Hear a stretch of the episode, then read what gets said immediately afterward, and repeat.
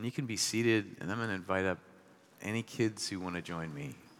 Uh, we're going to do kids' sermons. So, kids, I'm thinking mainly like fifth, sixth grade can be the ceiling, but hey, if you're in seventh, eighth grade, you can come too. Um, and if you kids want to stay with your parents, of course you can, but you're invited to come forward. Hey, everybody. I see Miriam brought some friends. Hi. All right. Well, hey, you're all to my right, so I'll come over this way. All right. Well, as you get settled, I want you all to think about a question. Now, some of you are great at raising your hands before you've thought about the question. That's okay. I usually do that too. But think about this one. It's a really hard question. Who likes bedtime? Think about it. One. Okay, well, hold on. Demi, I think your hand maybe came up first. Would you be willing to share with me why you like bedtime? You like sleep. God bless you, Demi. How nice for your parents. Um, yeah, Isaac, I think you had your hand up next.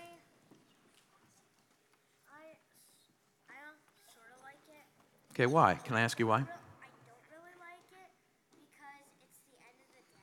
Okay, so this is a reason, you're getting into a reason why you don't like it, and you're very intuitive because that's the next question. Okay.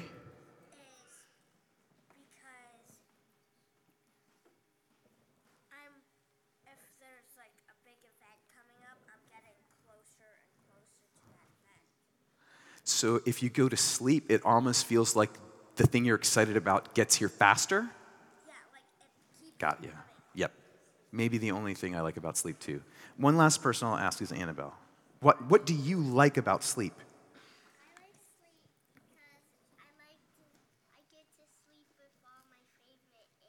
Because you're stuffed animals. Yeah, that is fun. I think Nomi has that answer too. Probably. Okay. All right. So the rest of you, I'm assuming, like five of you, hold on, stay with me, everybody. Like five of you uh, raised your hand that you like going to sleep. I'd like to hear some reasons why you don't like going to sleep. Um, okay, James. Uh, I don't like going to sleep because then you get to stay up all night and watch movies. So you lose movie time. Okay. Yeah, brother. Why don't you like going to sleep? Always I just can't sleep and always I just can't make. Uh, it's always it's it's always bedtime and I just like don't like bedtime. It just feels like it's always bedtime. it's just, it's just, I'm right there with you. Okay, a couple people you haven't heard from yet. I know, um, yeah, Ella. You could be doing other stuff. It's like you have to say no to a fun day and it has to end. And that's not what you want. Alec. You can't play any more video games. And yes, Charles, you have something you really want to share with us. And then Charles, then Norris, then we'll move on. Did Isaac kind of get at it for you?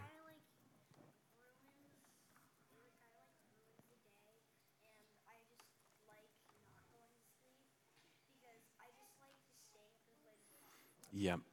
Yep. It's like a contest with yourself. How late can I stay up? Oh, I know all about that.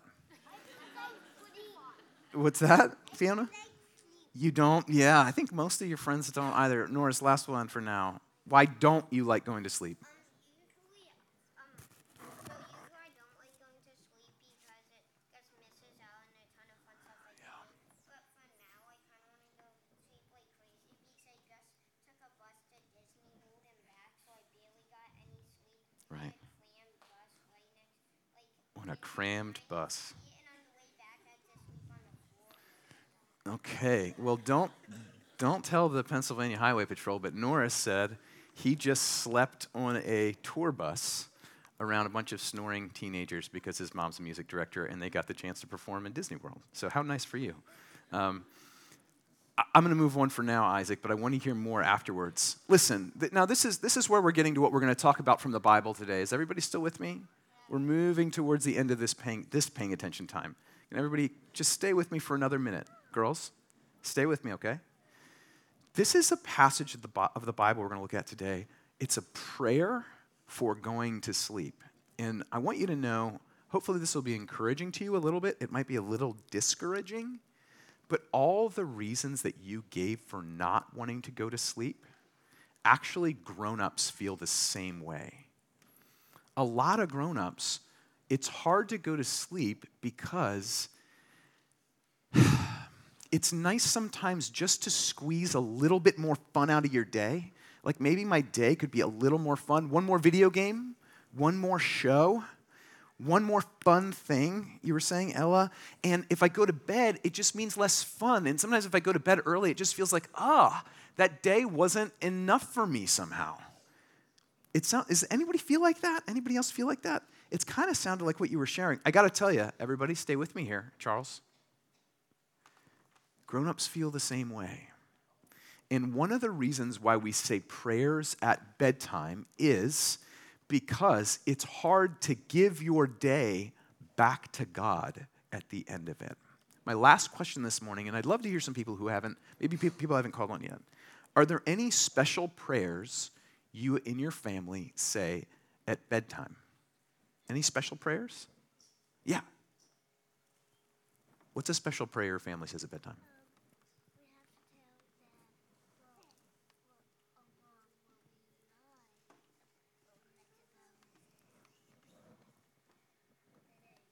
So you tell your parents what you liked about the day. So you end the, end the day with a prayer of gratitude, of thankfulness about your day. Actually, that's one of the things we're going to look at in the psalm today. We look at Fiona. What, what do you guys pray at bedtime?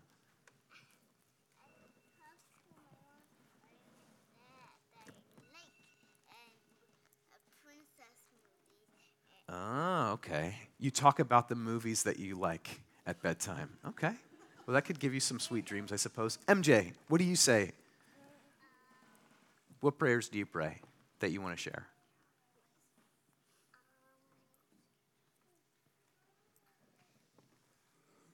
You can think about it and raise your hand again if you want.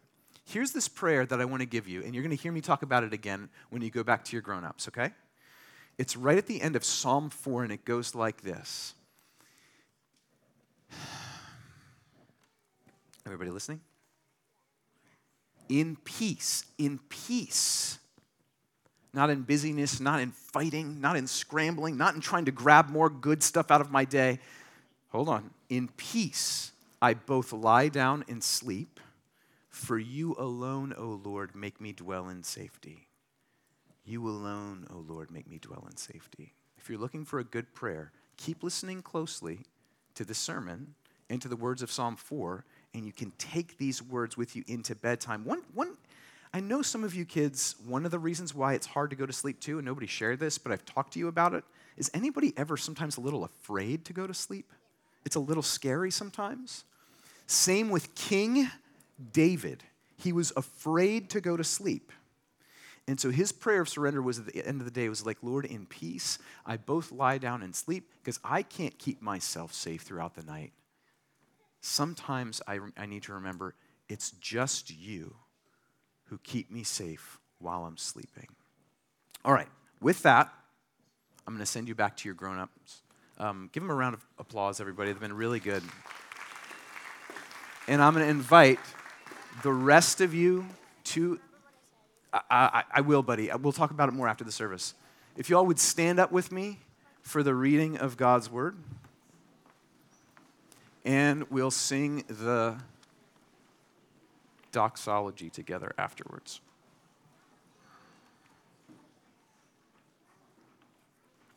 Okay. Psalm 4 to the choir master with stringed instruments, a psalm of David. Answer me when I call, O God of my righteousness. You have given me relief when I was in distress. Be gracious to me and hear my prayer.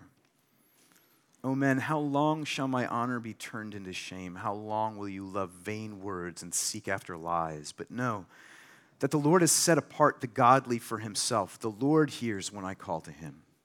Be angry and do not sin. Ponder in your own hearts on your beds and be silent. Offer right sacrifices and put your trust in the Lord. There are many who say, Who will show us some good? Lift up the light of your face upon us, O Lord. You have put more joy in my heart than they have when their grain and wine abound. In peace, I will both lie down and sleep. For you alone, O Lord, make me dwell in safety. The word of the Lord. Thanks be to God. Praise God from whom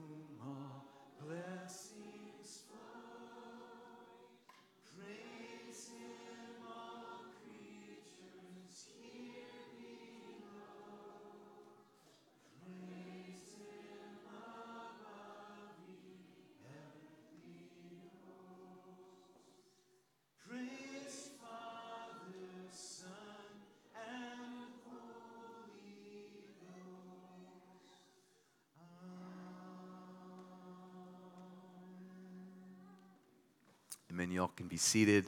And kids, thanks for being uh, upstairs with us for Kids Sunday. Do your best to pay attention. We're not expecting perfection.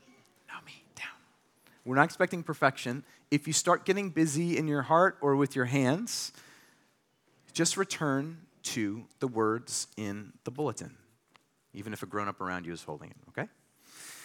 So, as I said to the kids, Psalm 4 is a psalm that's often been read at night. And it makes sense if you were reading along just now when I read it on the screen or in your bulletin. Verse 4 says, Ponder in your own hearts on your beds and be silent. It's talking about nighttime. Verse 8, In peace I will both lie down and sleep, for you alone, O Lord, make me dwell in safety to end the psalm. You know, the Center for Disease Control, the CDC, um, has been talking about for a long time about how a lack of sleep is actually like a public health epidemic. We're, we're something like four hours shorter per night as a society than our society was 80 years ago. I mean, think about that. Like, if eight hours is like the ideal gold standard, I know people debate it but we're four hours shorter than whenever our grandparents were getting when they were kids. I mean, that's stunning. 60 million Americans suffer from insomnia. And are there physical, chemical reasons for this from person to person and from generation to generation? Yes, I have no doubt. The question that this psalm would put to us, though, is are there also behavioral and spiritual reasons for this, for this inability to sleep, to surrender our day to God? I think so. We are biologically forced as human beings to sleep sooner or later. But sleep is also a spiritual act. Or let me put it this way the choice part, I know you can't always just, like, as you want to, go to sleep immediately, but the choice part of going to sleep is as spiritual as it gets, really, I'm going to argue, from the words of this psalm. Particularly if there's work left to be done, there are needs left unmet in your life, if there's fun, or we might just say distraction to be had remaining in your day. And this is a psalm about going to sleep in distress with unmet needs. From the beginning, it's not clear exactly what David's, who wrote the psalm, it's not clear exactly what specific distress he's in. In verse 2, it says, How long, O men, shall my honor be turned into shame? So it seems like there's some kind of character assassination going on. Towards the end, he talks about like the old days. He says, um, we know what it's like to have our grain and new wine abound. So maybe there's some kind of famine. Maybe there's some kind of attack from an enemy happening actively, which threatens food supply or, or whatever. It could be any or all of these things. One way or another, King David is going to sleep with unmet needs. Things are not well. He is in sleepless distress. Things aren't settled or figured out. He has not been granted control of his life, at least not the control that he wants. and he's choosing, with God's help, to go to sleep anyway. Because we're human beings and we are not meant to keep vigil over our lives 24 7, no matter what's going on.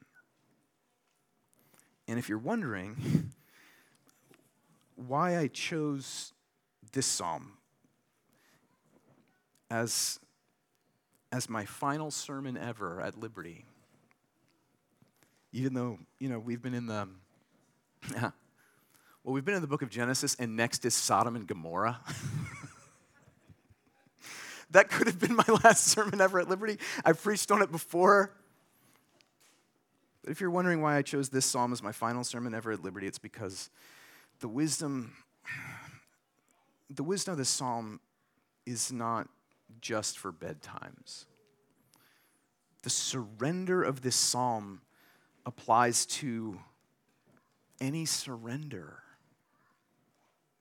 I think sleep is like, it's, it's kind of like the ultimate surrender that we face on a daily basis.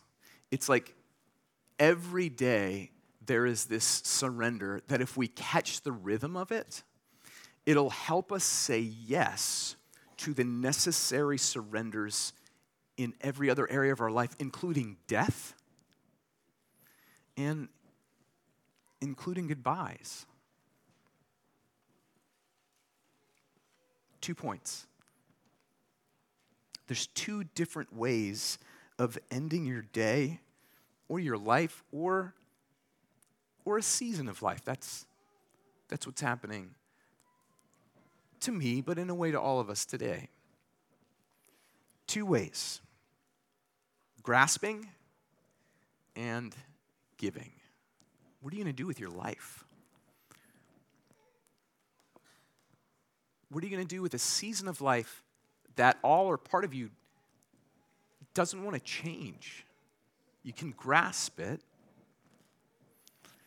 but grasping, man, in most ways, it's not what we're for.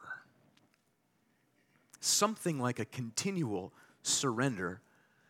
One of our oldest liturgies at the point of communion, there's a gathering in of the bread and the wine, which is offered as the body and blood of Christ.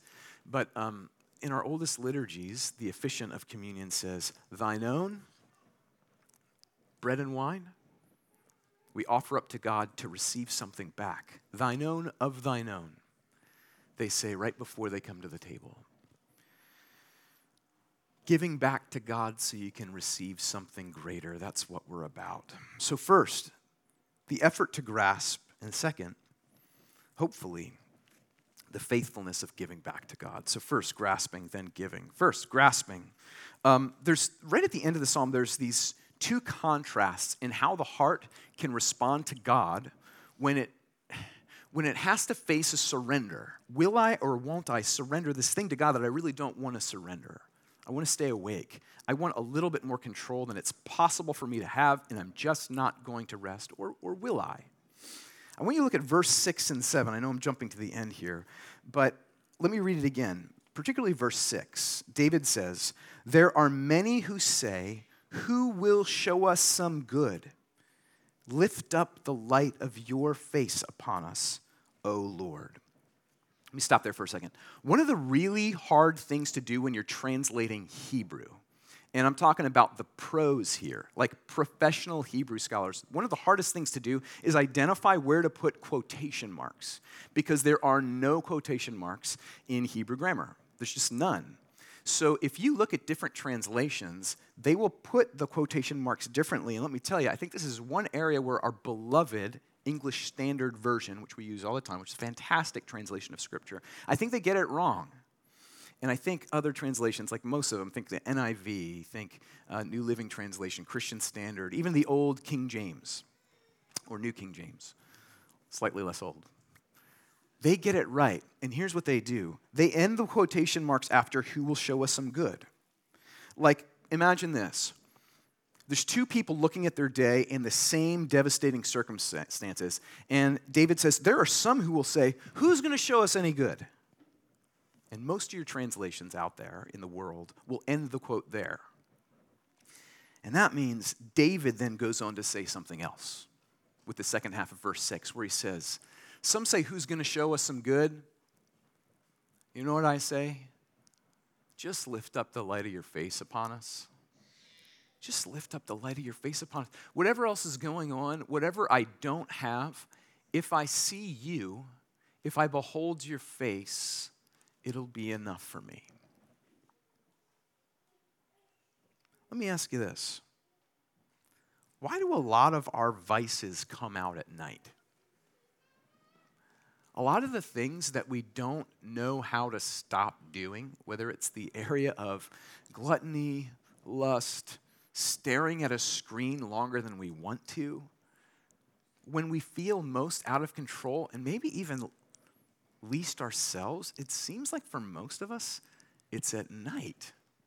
And it seems like it's this spirit of who's going to show us something good?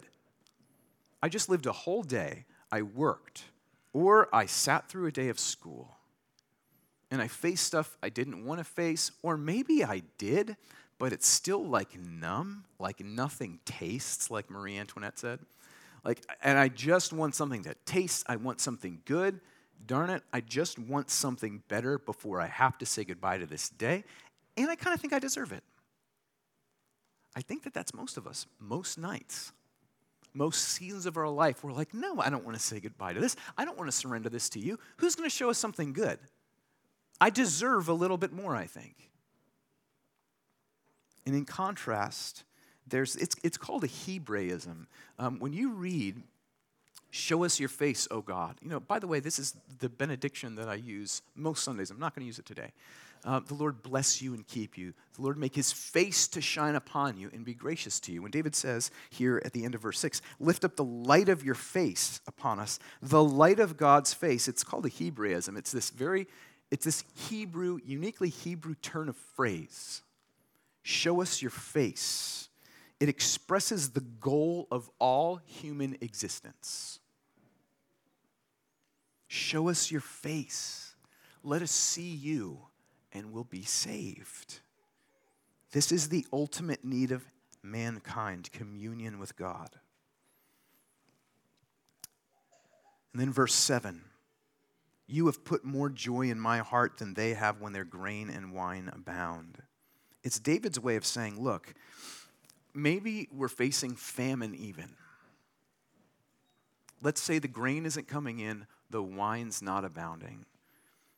If we don't have you, You've put more joy in my heart than if I have those things, which on some level I actually do need. But if I have you and I don't have those other things, I can survive. If I have those other things and I don't have you, then I really, truly, on a base level, don't have anything. Relatively speaking, in the Lord we have everything, and without Him we have nothing.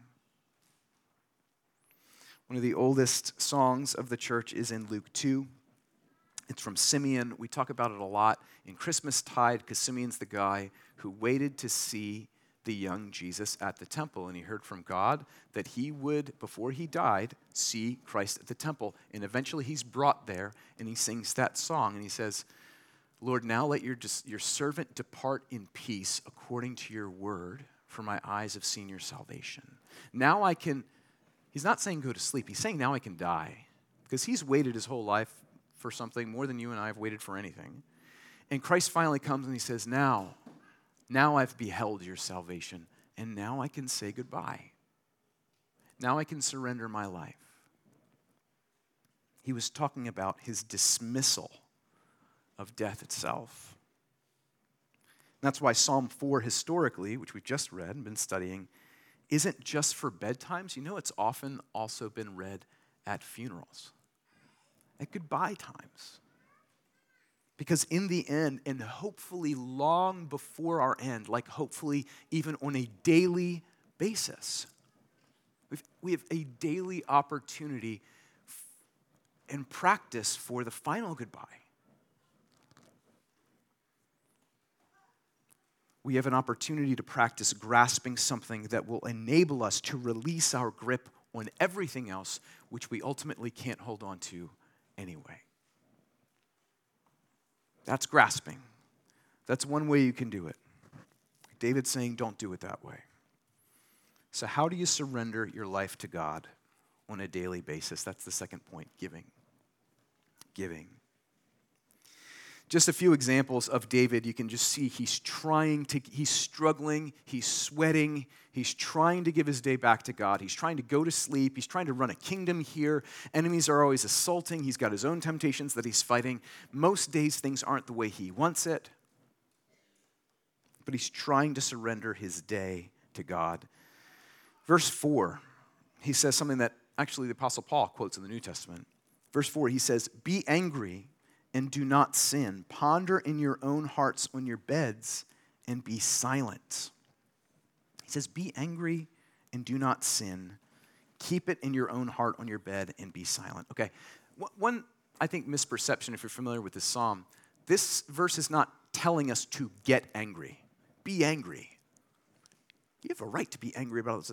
Look, there is such a thing as righteous anger. It's what's happening about 1% of the time in our hearts when anger is there.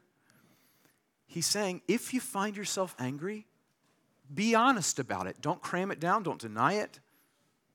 Be angry, but, but, know that the sin is right there. It's just a razor's edge away.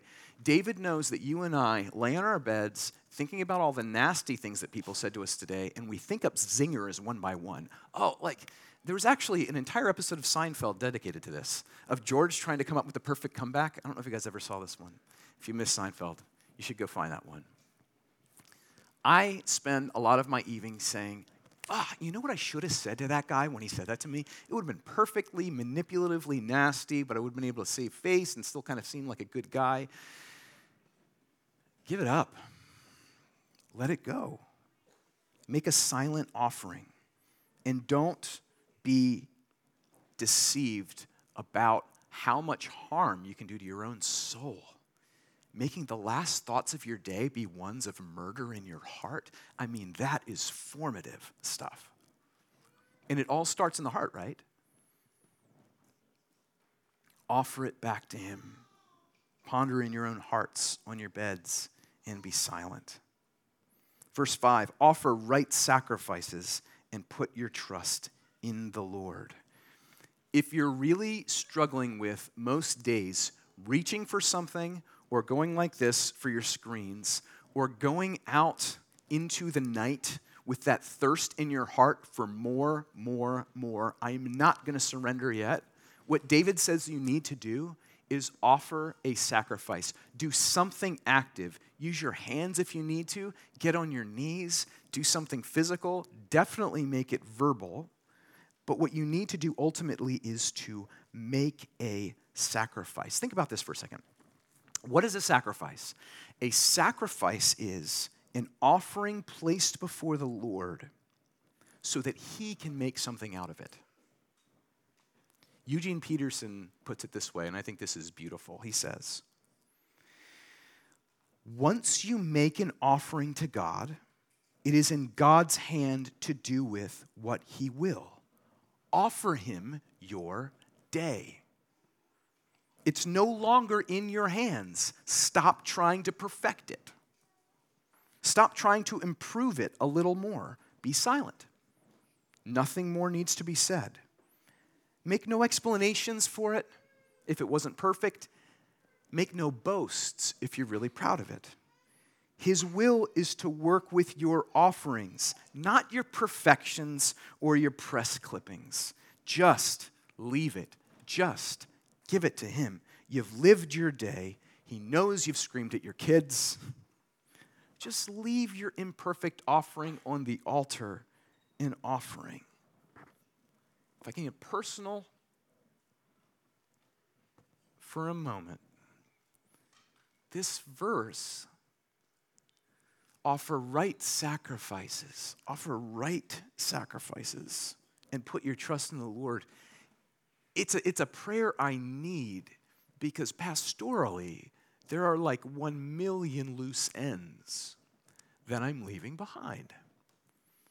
And I think I can say without boasting, because it won't be impressive, I've tried everything to make there not be even one loose end. And it's, it's, it's just impossible. And if I could, if I could, it would require no trust at all in what God can do through you and through other people. And it's going to be there with your job, your callings. Oh my goodness, it is going to be there with your kids. And it is absolutely going to be there on the day that you die. So you know what you get to do is you get to, you get to practice tonight with every single loose end. And yeah, there's the stuff you did just maliciously, but because God's at work in us. There's also the stuff that you tried like as hard as you could to make beautiful and lasting and worthwhile. And it's going to be totally imperfect, like stuff you'd never want actually hanging on a gallery wall. And it's beautiful to him just to say, here,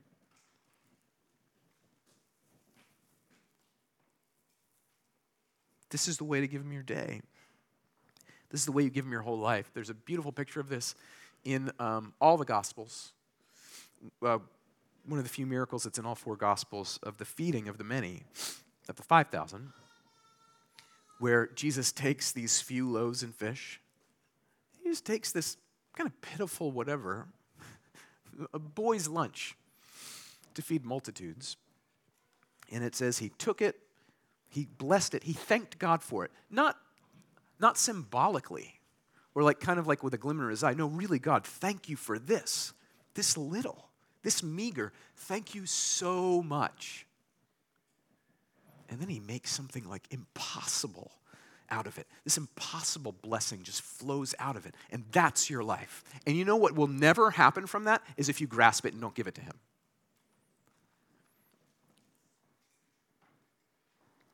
One of the things that became really clear um, to me, really clear to me when I became confident in my conversations with Karen and our counselors that I should step down is, uh, is the, the nasty stuff that can come from not just offering back to God what you need to offer Him when it's time. Of all the stuff I've read on spiritual direction and discernment and all this stuff, the best advice has come from the movie The Dark Knight. Um, which sounds so cliche, I know. I mean, you know, pastors and movie references from superhero movies, it gets pretty nauseating. But it's a really good movie. and there's this one scene where the DA is talking about Caesar, if you remember the scene, and he's like talking about him in comparison with Batman, and he says, You know, you either die a hero or you live long enough to become a villain. And I'm nobody's hero, but I could totally become a villain. But, but so could you. So could you. And most of that happens in the human heart. King David is saying so when you just can't say, I'm not God. He gave me a little bit for now. Here it is on the altar. He's going to do something with it outside of my control or my intent. And that's the way it has to be, whether I like it or not. And that's our life. And this is also the way of our salvation, by the way. What do I mean?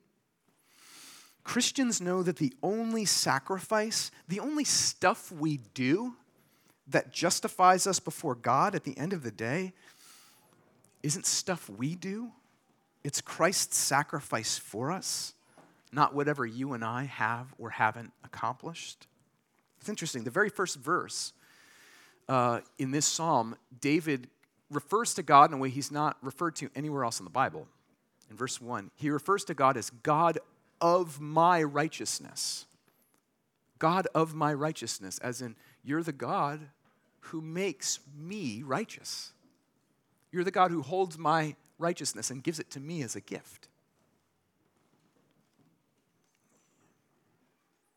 What right sacrifice remains for one who has been clothed in Christ's goodness, which he offers to us through that great exchange on the cross? all we can do is offer ourselves back to Him, trusting Him utterly. Let me end like this, folks, where I began with the kids. David says, In peace I will both lie down and sleep, for you alone, O Lord, make me dwell in safety. The, the, the punchline at the end of the psalm is things are not resolved at all. Things are not resolved as a prerequisite for peace. Let me say that again. Things are not resolved in a way that bring peace. Peace just is through beholding the face of God and faith in what He is capable of doing. This is how God has shown up in the past.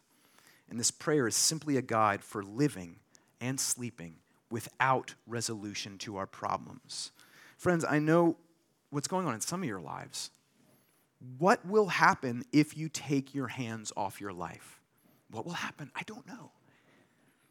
Who might take advantage of you?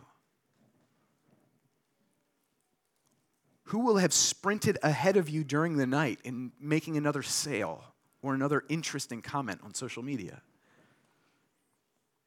How will your reputation be affected while you sleep? Who will be plotting against you? What will happen if you're not awake? What part of my experience will I actually have to face in those moments before sleep?